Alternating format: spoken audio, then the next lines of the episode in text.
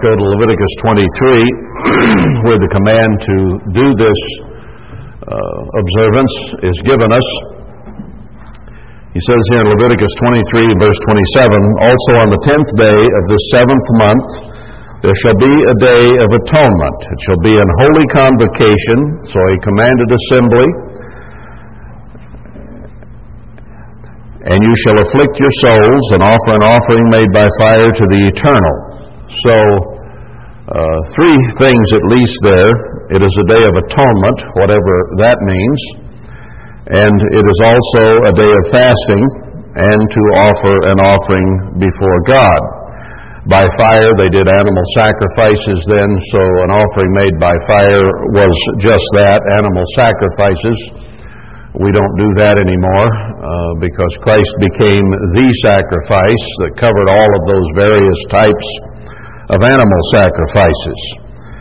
So it isn't that this is done away with, it's just changed in nature. Now it is His sacrifice that we're concerned with, not animal sacrifices. But there is much to be learned and was for those animal sacrifices. And part of what we're going to cover today, uh, we have to realize was written back here by Moses and many things were written by the prophets later on about Christ and the various things that would occur in the future. And the statement is made that the former prophets desired to understand and wanted to look into what they were writing and what it meant. Because they knew there had to be some meaning and some, symbol, some symbolism beyond what they grasped. So they wrote down what God asked them to write, not knowing what a lot of it meant.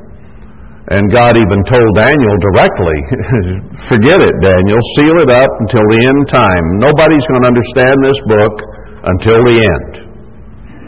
A lot of people have tried and uh, have come up with various and sundry odd ideas about the book of Daniel.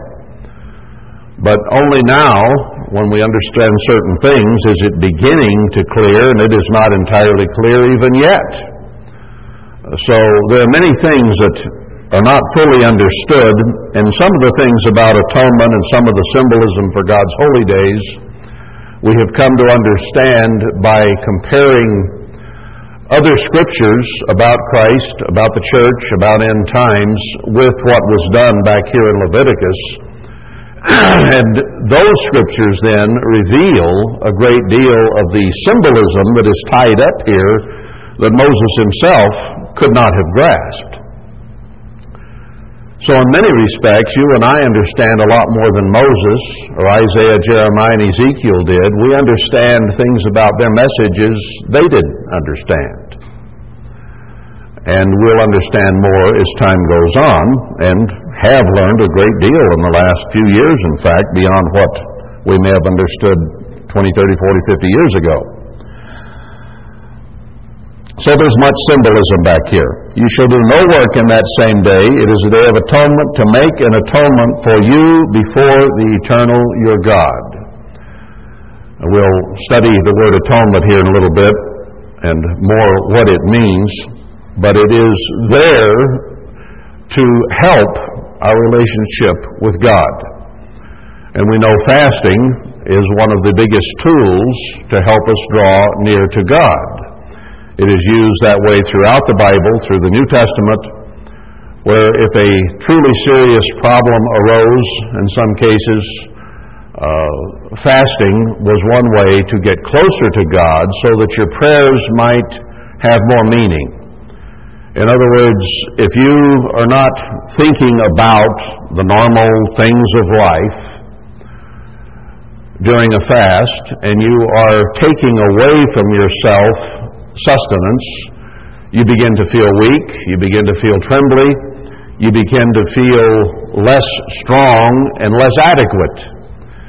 And that helps put you in an attitude of meekness and humility whereby you might draw nearer to God because it helps remove the ridge of carnality and selfishness and jealousy and envy and all those human things that beset us.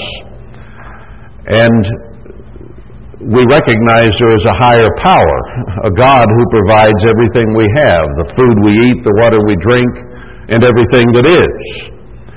So it is a matter, fasting is primarily a tool to help remove the obstacles between us and God.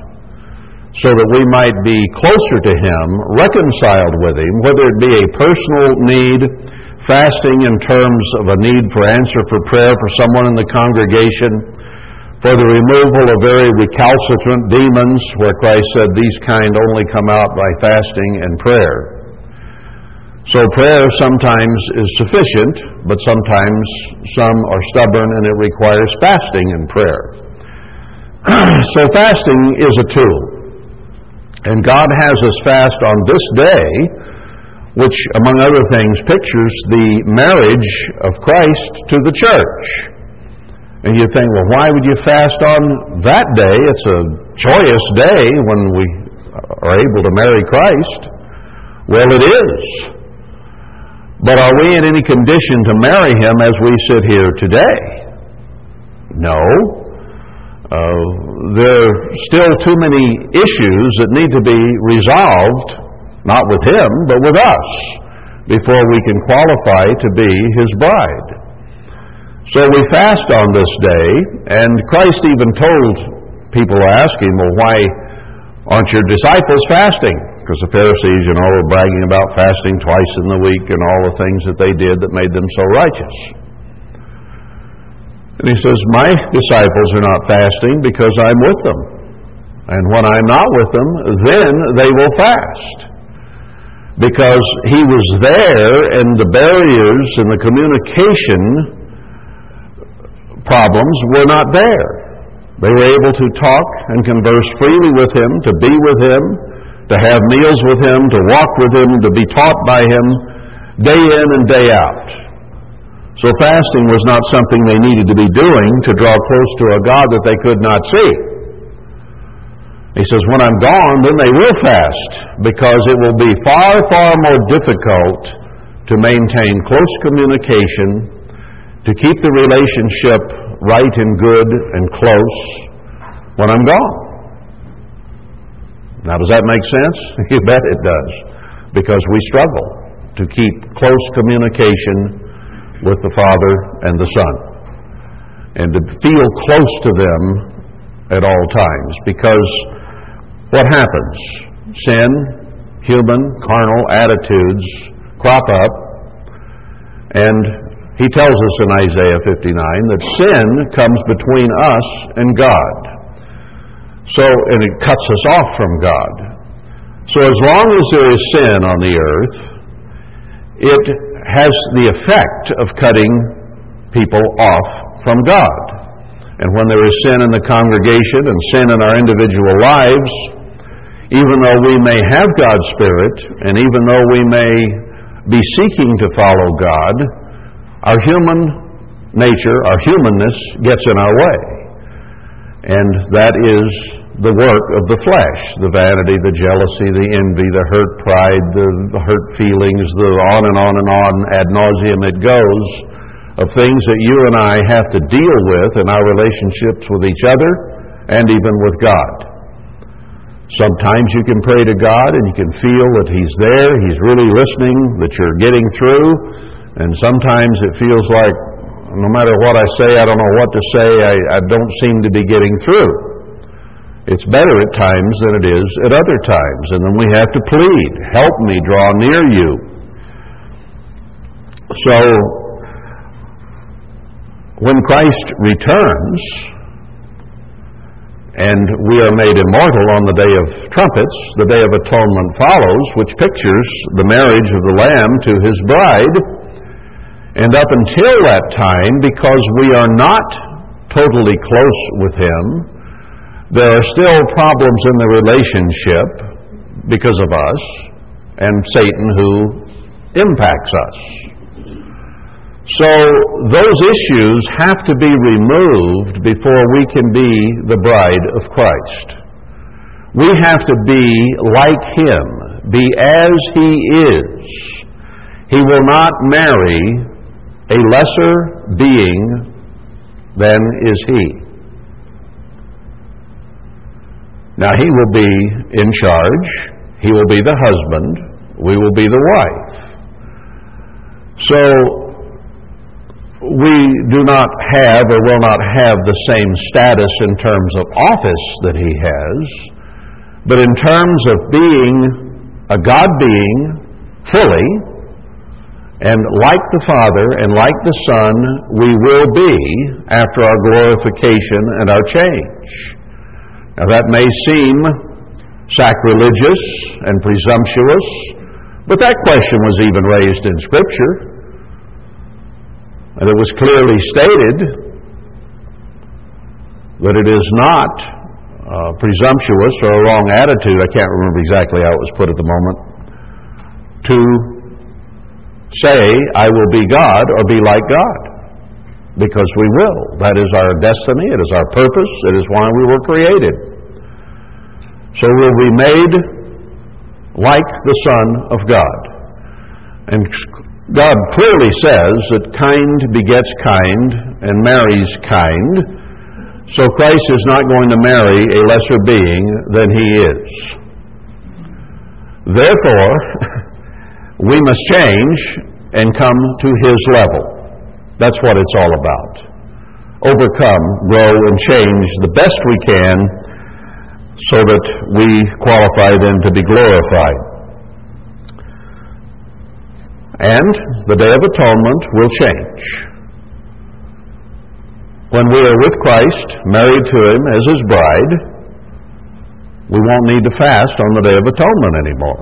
It's like those fasts that we read about there in uh, Zechariah 7 and 8, we rehearsed the other day. Those fasts will be turned into feasts of joy because deliverance will have come in all the categories that those four fasts entail destruction of the attacking of the temple, destruction of the temple, destruction of Jerusalem, the killing of the leadership. Those will all be issues that are resolved.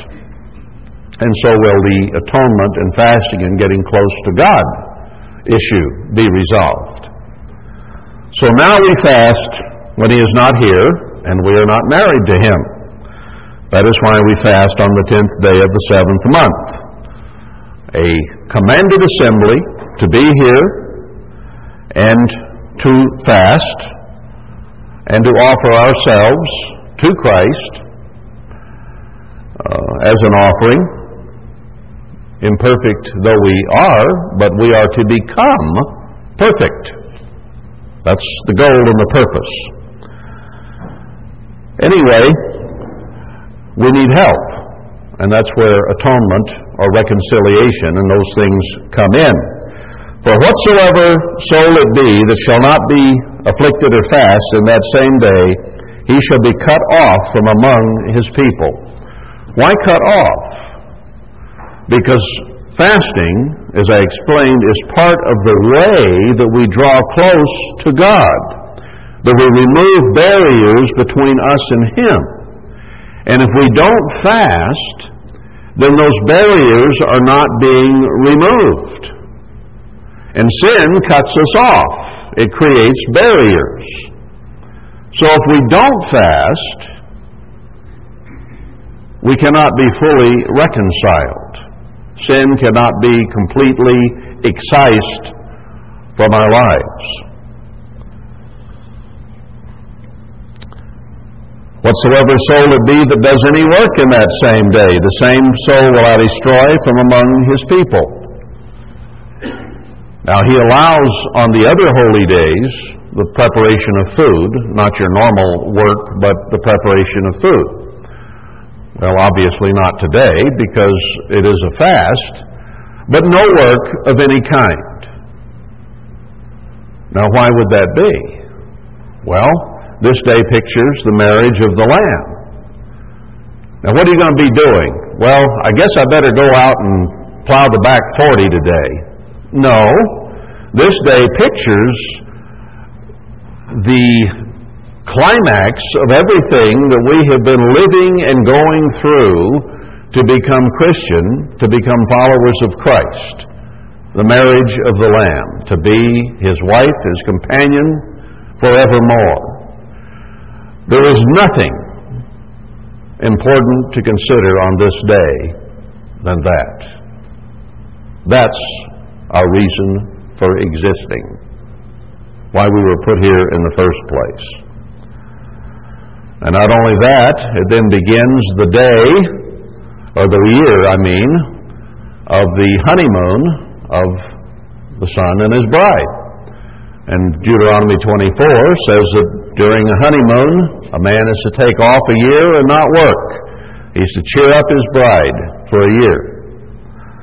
That isn't done in this country. We're busy, busy, busy and barely making ends meet for the most part. So, you know, two or three nights in Vegas and that's pretty well it. You come back, or, you know, or two weeks in the Caribbean or whatever. I mean, whatever you can afford and want to do. But biblically, the correct answer is take off a year, don't work, have things in order. A man ought to prepare, in other words, for his marriage in such a way that he be able to spend that time with the wife. Why?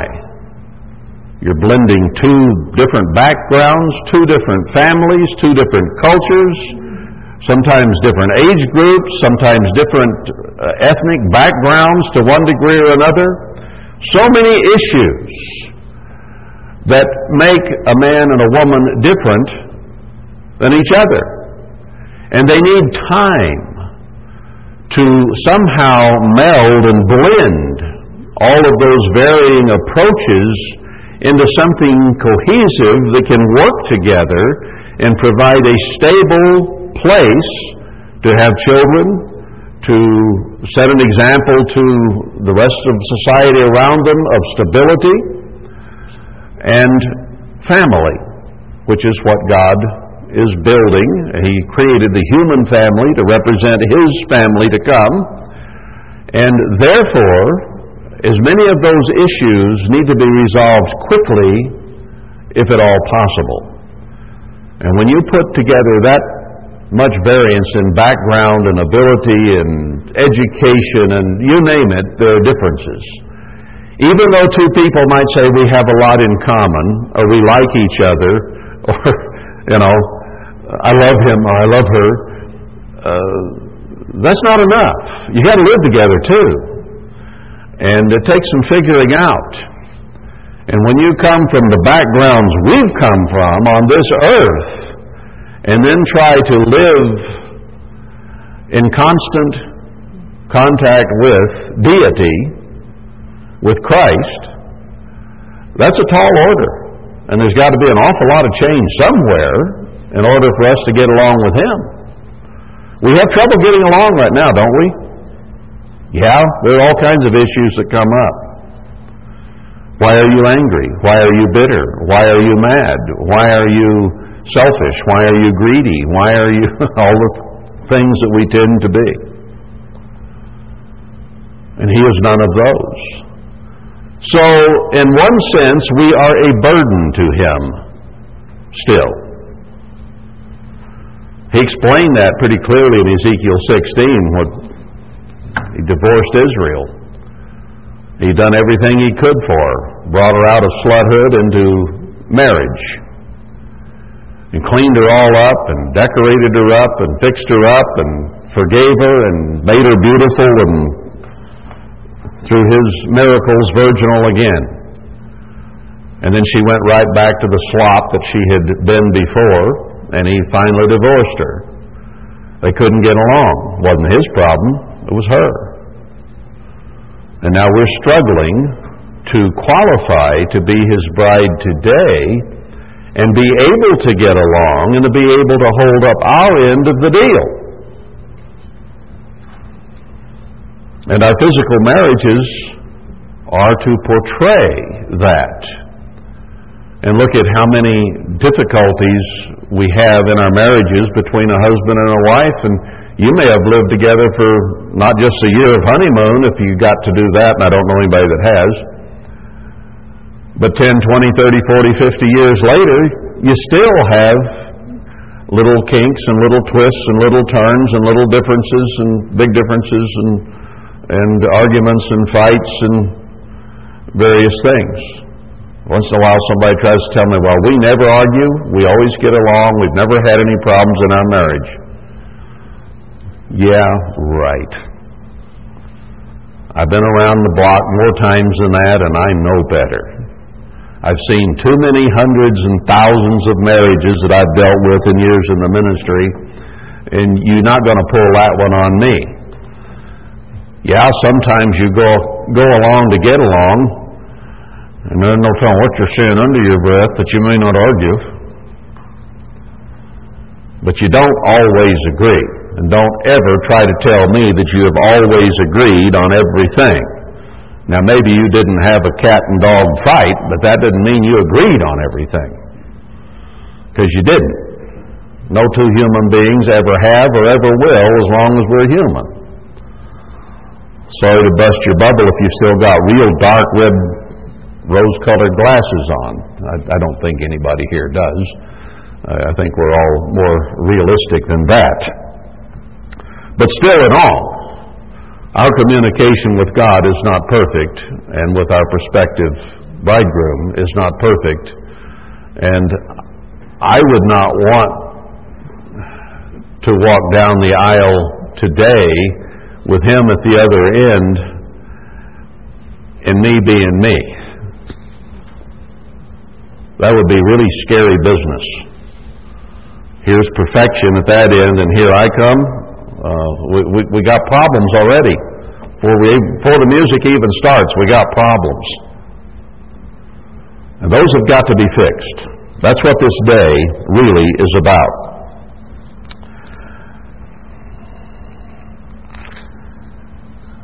Uh, that's all that's there in terms of meaning. I want to go back to Leviticus 16 now because this chapter gives us the dynamics of what this day is talking about and, and identifies the players and where they fit in the scheme of things and how the issues will be resolved. Now, Aaron was the high priest and before approaching the Day of Atonement, he had to do all kinds of cleansings and put on his holy garments and so on, because as the physical high priest, he was a type of Christ who was to come and be the overriding high priest over all.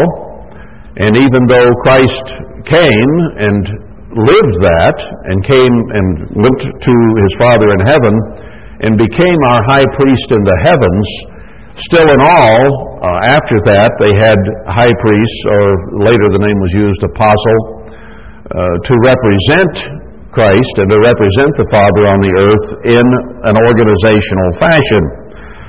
But they themselves have to be cleansed as well and pray and ask for repentance and forgiveness and so on.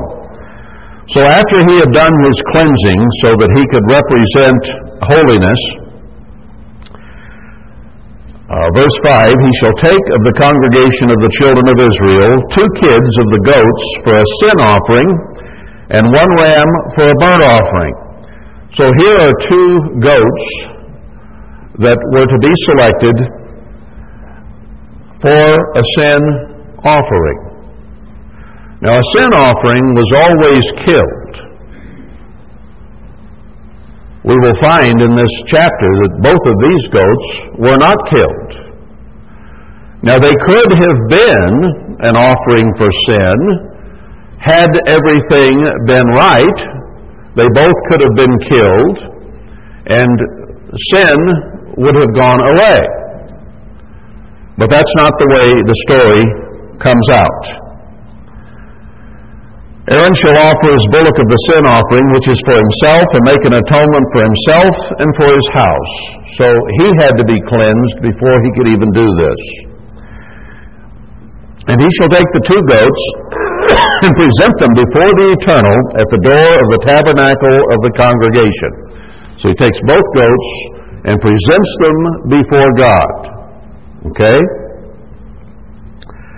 And he'll cast lots upon the two goats one lot for the eternal and the other lot for the Azazel is better translated in Hebrew, not scapegoat, but Azazel.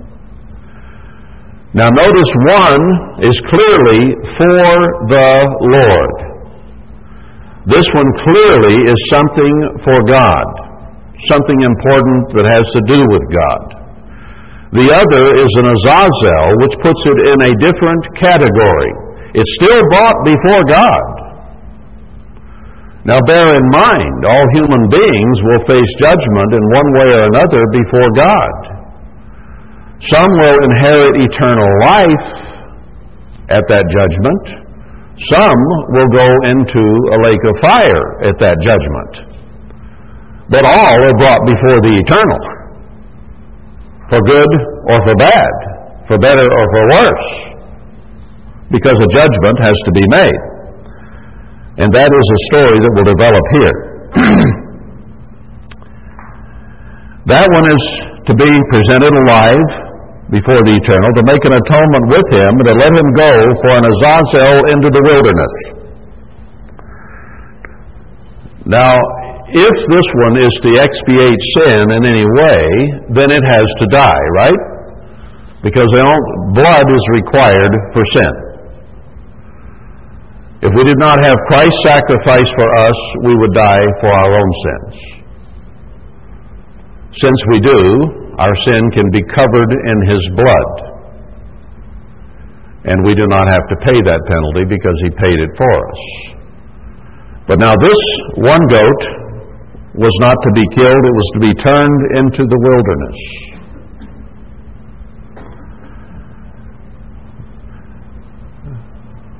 We will see that this one represents Satan.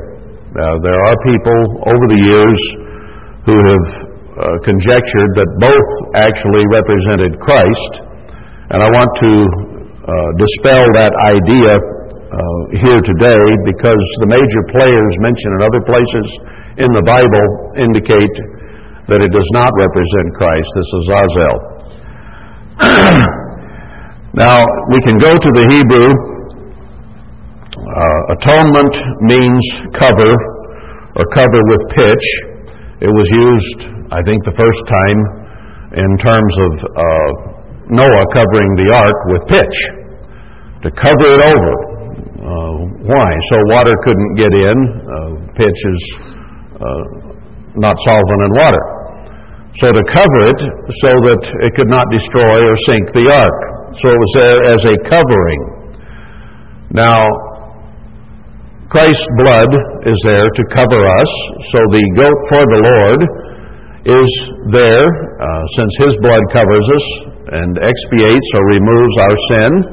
It is the covering for us. Now, this one also was to have an atonement as well. A covering. As we go on, we'll find out what that covering entailed. And it was not the blood of Christ. It's a different type of covering that was given to this Azazel.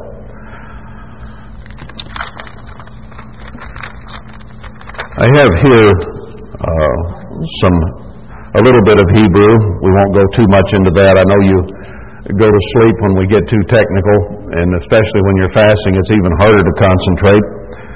But uh, Azaz means to prevail, strengthen, be, be stout, and Azal, A-Z-A-L, is a primitive root which means to disappear, be gone, spent. Now, in Hebrew, as within English, you might have a word in the Hebrew that is used and translated 20 different ways in English. So if you look a word up in Hebrew, you'll find that this is the word, but here's a list of the ways or the words that are used for it to be translated into in English. And there can be many, many, many different ways a word is used. Just like in English, a word can mean many, many different things. We're fasting today. That means we're not eating. It also means rapid, doesn't it? Fast. It can mean many different things. And most English words are like that. They have all kinds of different uses and meanings, and that's where a lot of comedians have a heyday, is because you can be thinking they're thinking this word means this, and then they'll reverse directions, and that word suddenly meant something different. Hence the humor. And Hebrew is the same way as, and Greek.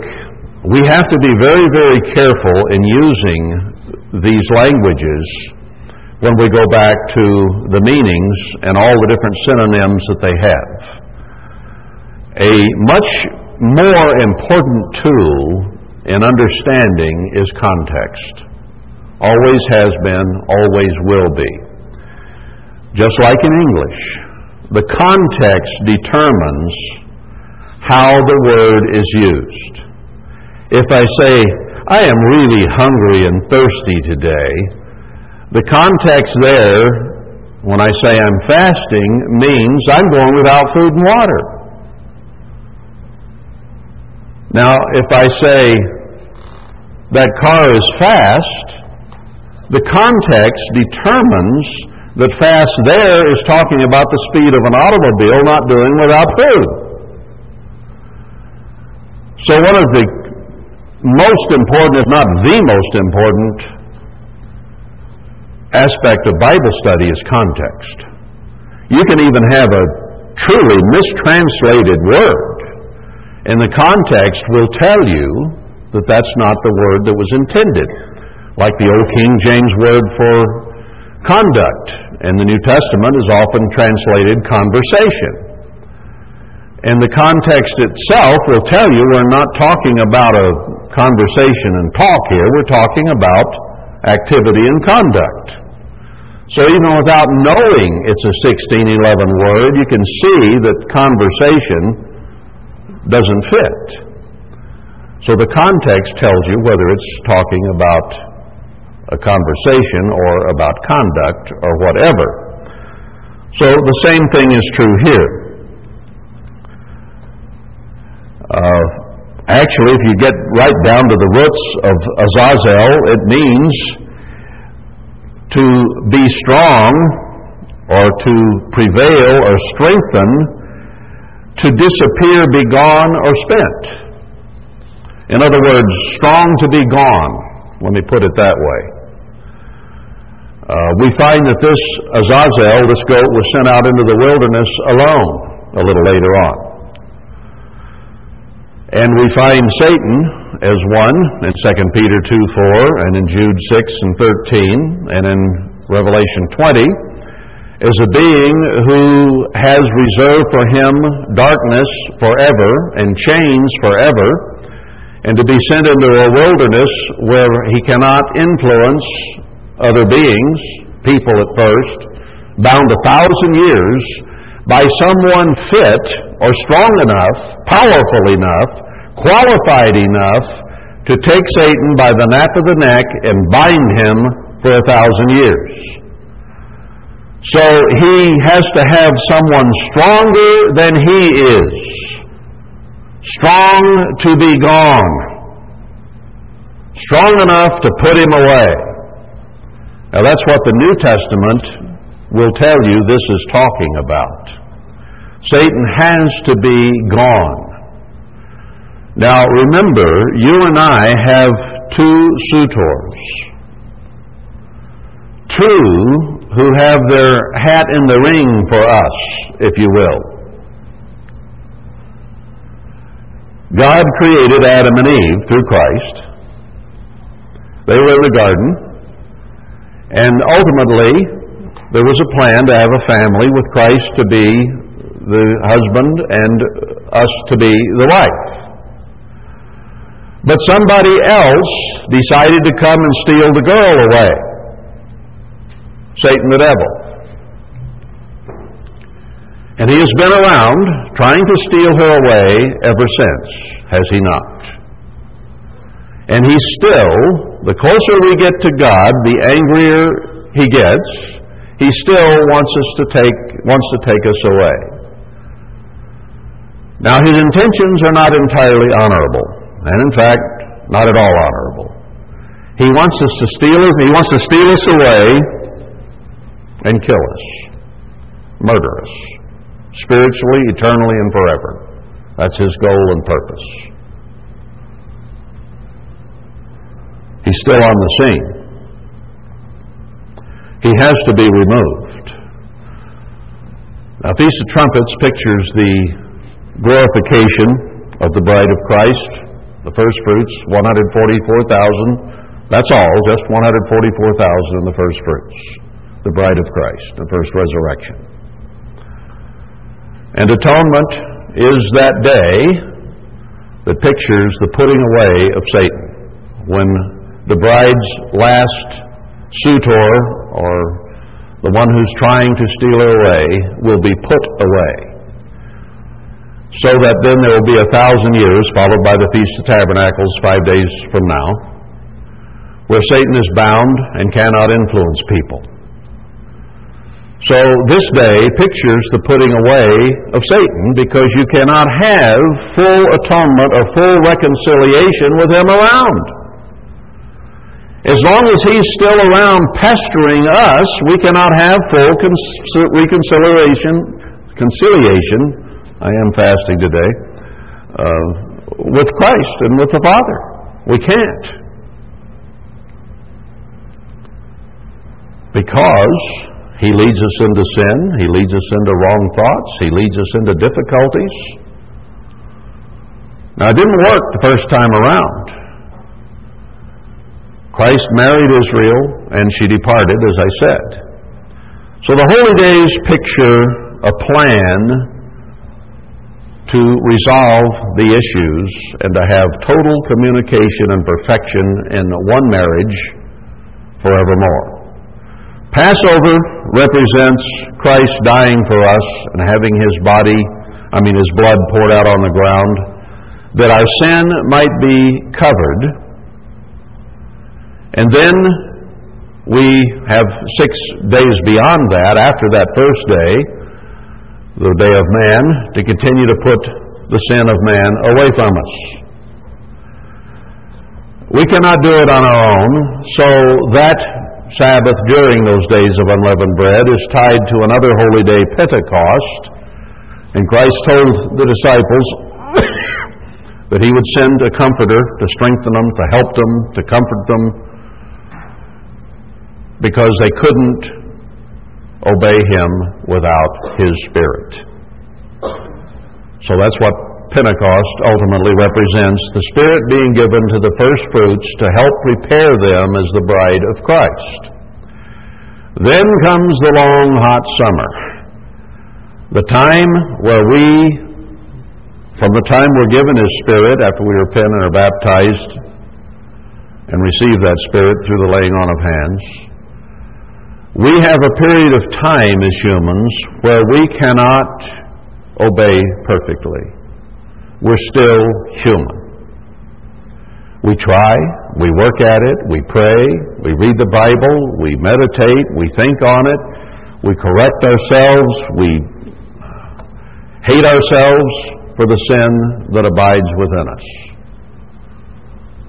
Our conscience bothers us, bothers us when we think wrong or we find ourselves being jealous or petty or envious or mean or angry or you know all these things. But they're there. And we have to struggle with them every day. And even with the help of the Holy Spirit, we cannot be just like the Father and the Son as human beings because of our very humanness, because of the stubbornness and the contrariness of our nature. So it's a struggle against our very nature, day in and day out. But that has to be completely resolved before we can become the bride. He says, if you overcome, if you grow, you change, I'll grant you to sit with me in my throne. But there has to be a total and final reconciliation. And let's get into that a little more here. Let's see, he'll send this one into the wilderness. Uh, let me quote you a, a, verse back in Isaiah 14, uh, verse 17 it is. We flip over there for a moment. Now, this is speaking of Satan and his fall from what he had been as a cherub that covered, and what he is now, and how God is going to completely destroy his reputation and make him of none effect, hated and despised and disrespected. And he, he says in verse 17, speaking of Satan, that made the world as a wilderness and destroyed the cities thereof, that opened not the house of his prisoners. So Satan's desire has been to turn the earth into a wilderness. No human beings. He almost accomplished it once when sin and violence became so great that no one thought godly at all and he came within one man, within a whisker, of making the earth a wilderness. But God had Noah build an ark and saved eight souls total to begin again so that the plan would not fail. But Satan, in 1600 years approximately, had come to the place that millions, perhaps billions of people were so sold in sin that it wasn't worth saving. And save Noah, he would have made the world a wilderness, and that would have been the end of the deal. You and I are here as a result of God, through Noah, saving human life. Satan is in the middle of another plan right now, same plan but different approach, to get us so sin sick, so miserable, so violent, so nasty, that we would have to be destroyed again. And he has convinced human leaders on this earth that the population needs to be reduced by 90% or more. And in his mind, all, 100%. And he's bringing it about very quickly now, and God is allowing it because God also knows that in order for this sin sick world to be saved, just as in Noah's day, almost everyone has to die and come up in a different world without Satan around in order to be saved from what man is and from what Satan is. So, After growing and overcoming through that summer, we have the Feast of Trumpets, where it says we will be resurrected on that day and glorified and made perfect. That our nature will go away and we'll have the nature of God. Now that is a monster step forward toward preparing to be the bride of Christ. He only will marry his own kind. And we, simply as we are today, are not anywhere near. But that glorification will change things, will be the same kind. But that doesn't give us the full reconciliation that comes then with the Day of Atonement. This goat is sent into the wilderness, and we'll, we'll read a little bit more. Let's go on down, and we'll get back to that uh, be sent into the wilderness, verse 11, and then Aaron brings the bullock and does the sin offering for his family and so on. Uh, I don't want to read all of that. Uh, verse 15, Then shall he kill the goat of the sin offering that is for the people, and bring his blood within the veil, and do with the blood of the bullock, and sprinkle it upon the mercy seat and before the mercy seat. So the first goat, the one that was for the Lord, is to be killed, and its blood was to be taken in before the Father in the Holy of Holies for the people. Now, the Bible later explains that very clearly, and we know the story how Christ had to be perfect, had to be killed, his blood had to be spilled, and then it had to be offered before the Father and Him accepted before He could be touched again for the people. He didn't have to die for His sins, He died for yours and mine. So, this occurs with that first goat. And there shall be no man, verse 17, in the tabernacle of the congregation when he goes in to make an atonement in the holy place until he come out and have made an atonement for himself and for his household and for all the congregation of Israel. So this goat is offered, and it is done under absolute holy circumstances, no imperfection,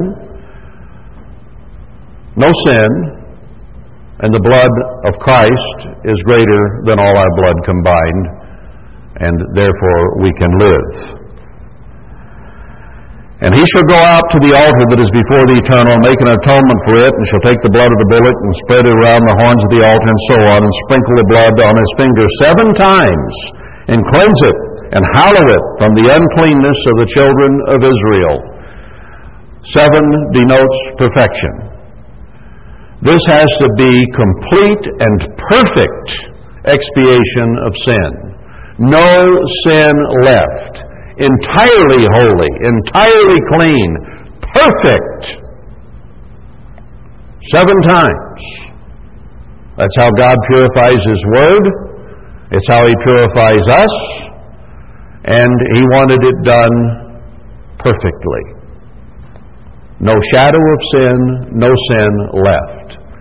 That's the way we have to be when we marry Christ, absolutely sinless and perfect seven times over.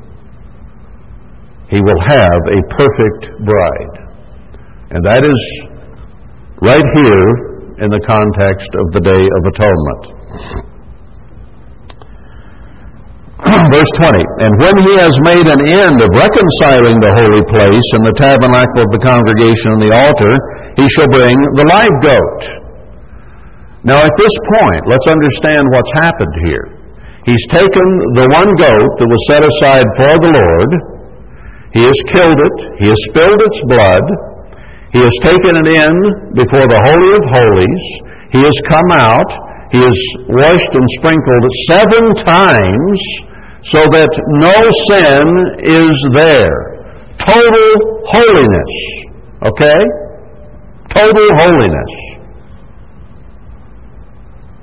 That represents the quality of his sacrifice, and I submit to you, it also recognizes our future state.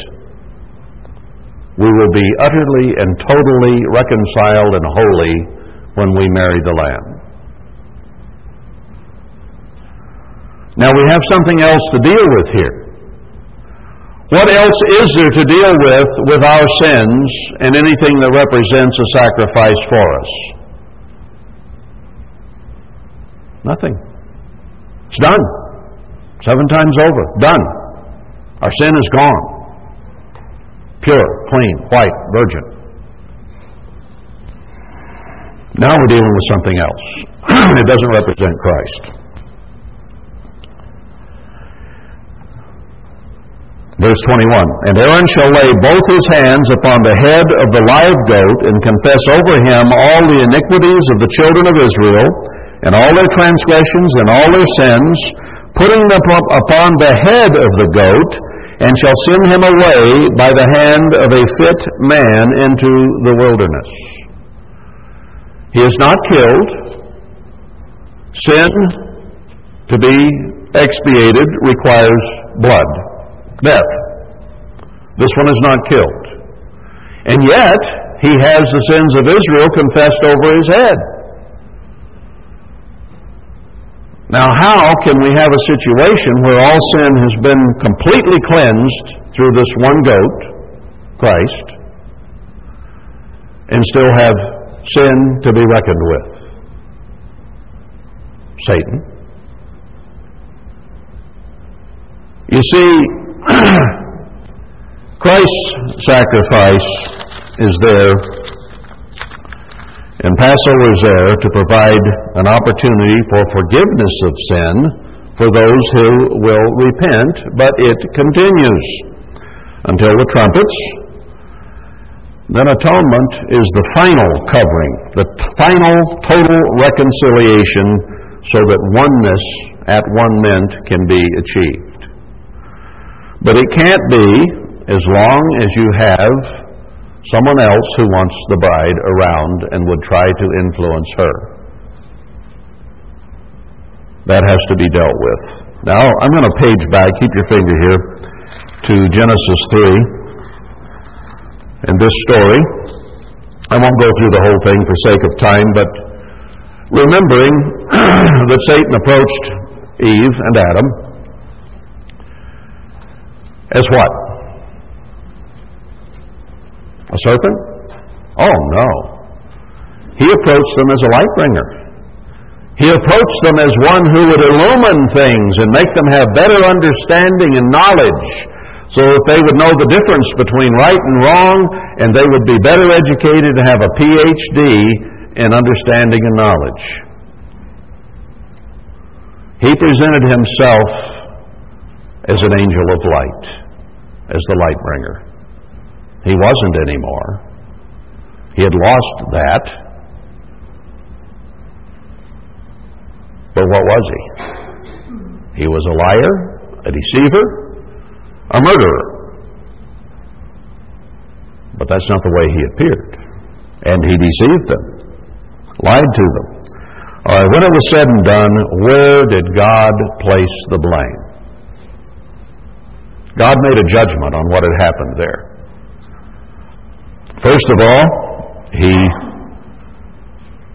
told the man, or no, he told Eve, since she was the first one involved with Satan there, that uh, there would be, well, let's read it. They blamed it on each other and on the devil. And then on down here, God says in verse 15 of chapter 3, I will put enmity between you and the woman, and between your seed and her seed. It shall bruise your head, and you shall bruise his heel.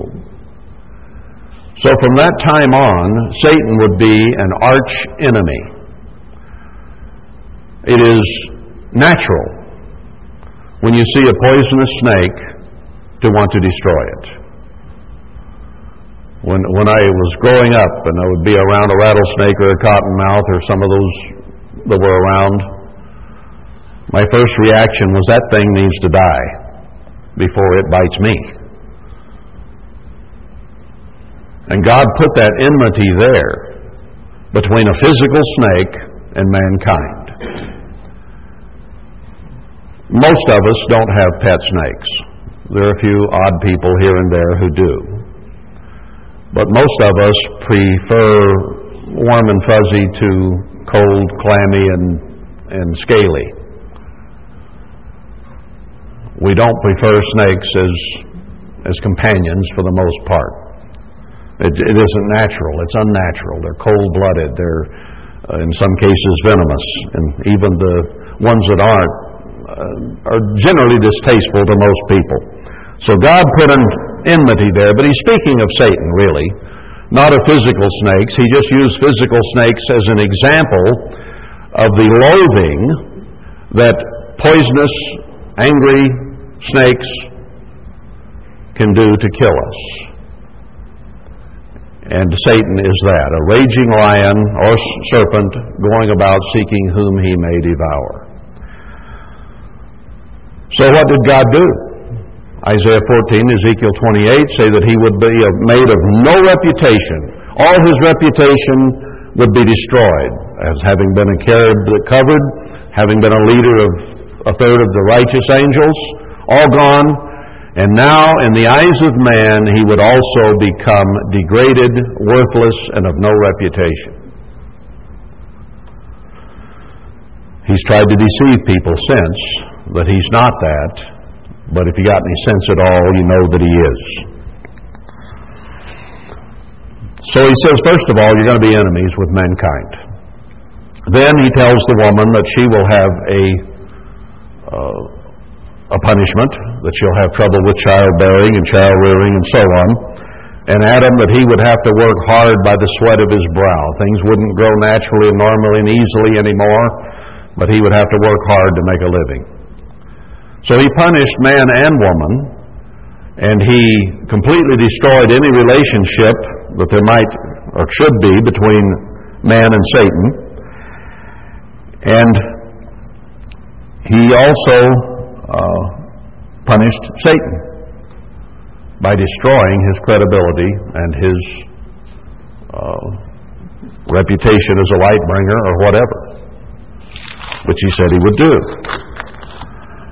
Now, Satan has been trying to make the earth a wilderness ever since. Now, let's go back to Leviticus 16.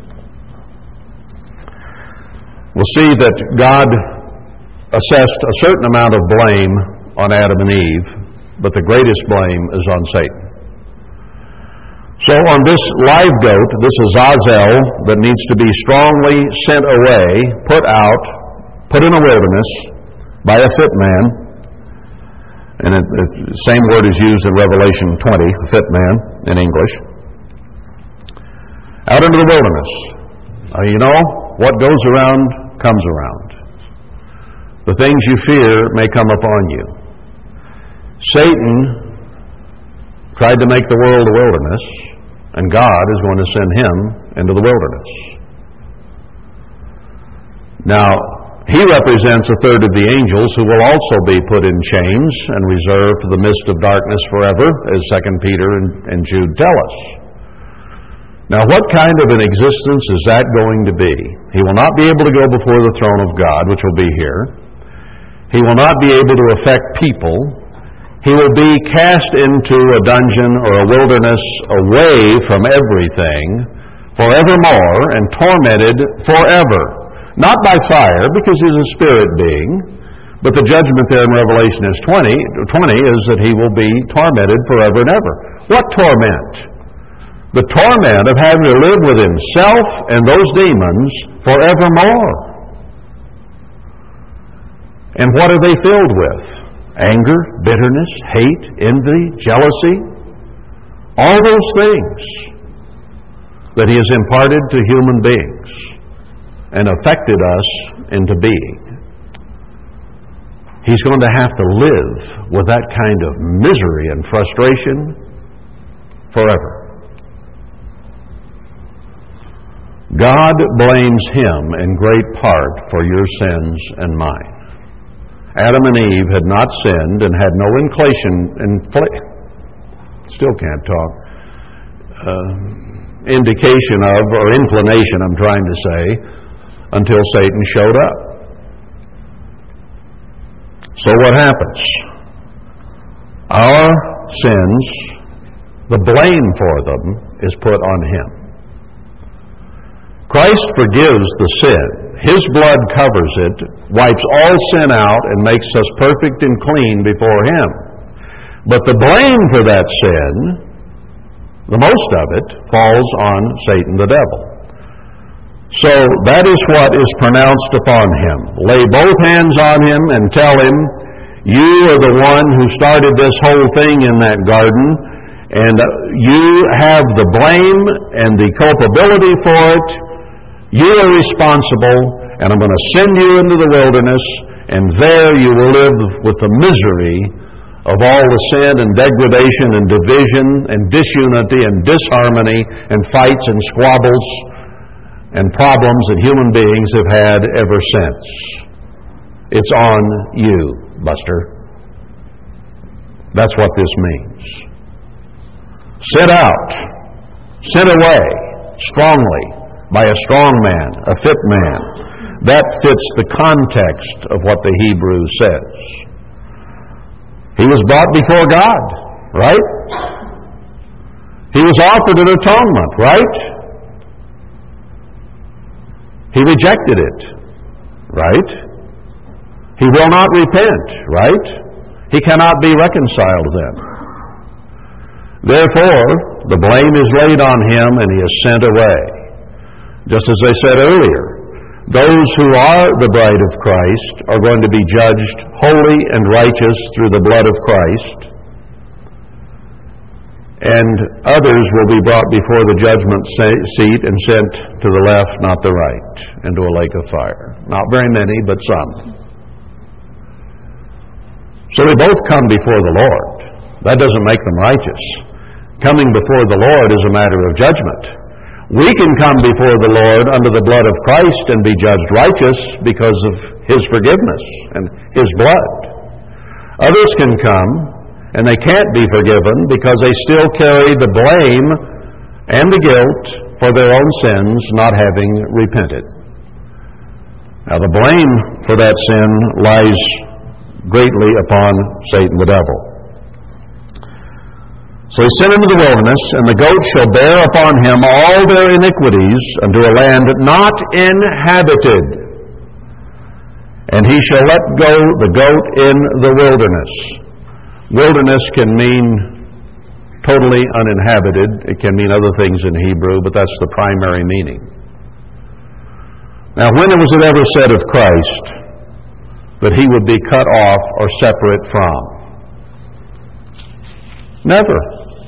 We are promised in several scriptures that we will be with him. Always be with him once we become the bride of Christ. Never separated from him. He even says uh, in Romans, where I wrote it down here somewhere.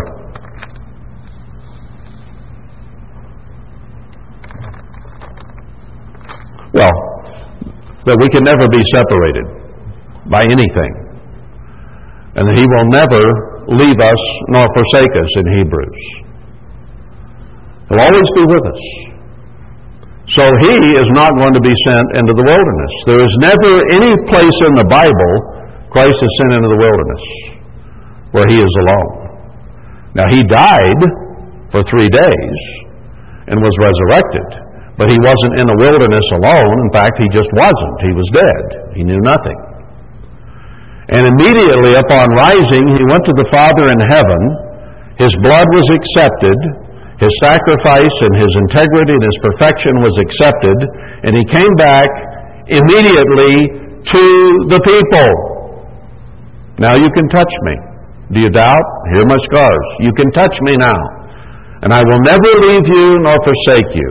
I'm going up to my Father's throne, preparing a place for you, but I'll be with you through all that goes on, and I will come back to you, and I will glorify you, and we will ever be together. This Azazel cannot represent, in any symbol, symbology anywhere in the Bible, Christ. Can't be done. Because Christ is ever with his people. Never leaves, never forsakes, will always be there. This is one sent into the wilderness, and that is said of Satan. I'll send you, I'll chain you, I'll bind you, you will not affect people. You're going to be turned loose for a short while at the end of the thousand years, Revelation 20, and then you will be rebound and thrown where the beast and false prophet were and be tormented forever by your own lack of character, by your own bestiality, by your own unrighteousness. Now, there we get to why this day is so important. Because it represents the total cleansing of the blood of Christ. We're glorified, and then that being which stands between us and a good relationship with the one we are now engaged to will be taken away by a fit, strong, purposeful man, which may be Christ himself. One of the archangels could not do it. Remember the, the situation in Daniel where they couldn't get through until two of them ganged up on Satan. Now, Christ is the one who defeated him when he was tempted. And where does it say Satan goes, or the demons go, when they're cast out of people? Into a dry area. Barren, dry, no good areas of the earth. They're frustrated, they're miserable, they're lonely, they're awful. So this day pictures the putting away of Satan so that he can no longer ever affect the bride of Christ. So we fast to get close to God which is what fasting is for. We marry Christ, and our enemy is taken away, never to bother us again. This day is an incredibly powerful day in terms of the meaning that is there. You might not get it. Aaron probably didn't get it when he was doing it, didn't understand what all this meant. But now, with the New Testament and the history, we can understand what this is all about. Then, when the bride, in a perfect marriage, perfect reconciliation, can go about establishing a family, the children that are left or the people that are left after the seven last plagues. And go out and help them and straighten them out and guide them and lead them into having happy, wonderful lives without Satan around to influence them. And then when he's turned loose for a short season, he immediately destroys or, or deceives multitudes, Revelation 20 says, of people. Just like that. That's how powerful he is. But it lasts only a short while and he's rebound and gone forever. But during that time, he won't affect us. We will have been glorified, we'll be the bride of Christ. He'll only affect those human beings who are still left. And very powerfully. So that shows what he is. This is Azazel represents Satan, who is mostly to blame for your sins and mine. And he will be sent away forevermore. Thank God. And we will be the bride of Christ, living in happiness with no, with no pain, no sorrow, no fears, no jealousy, no envy, no hate, no bitterness. Total unity forevermore. This is a wonderful day, even though you're not eating.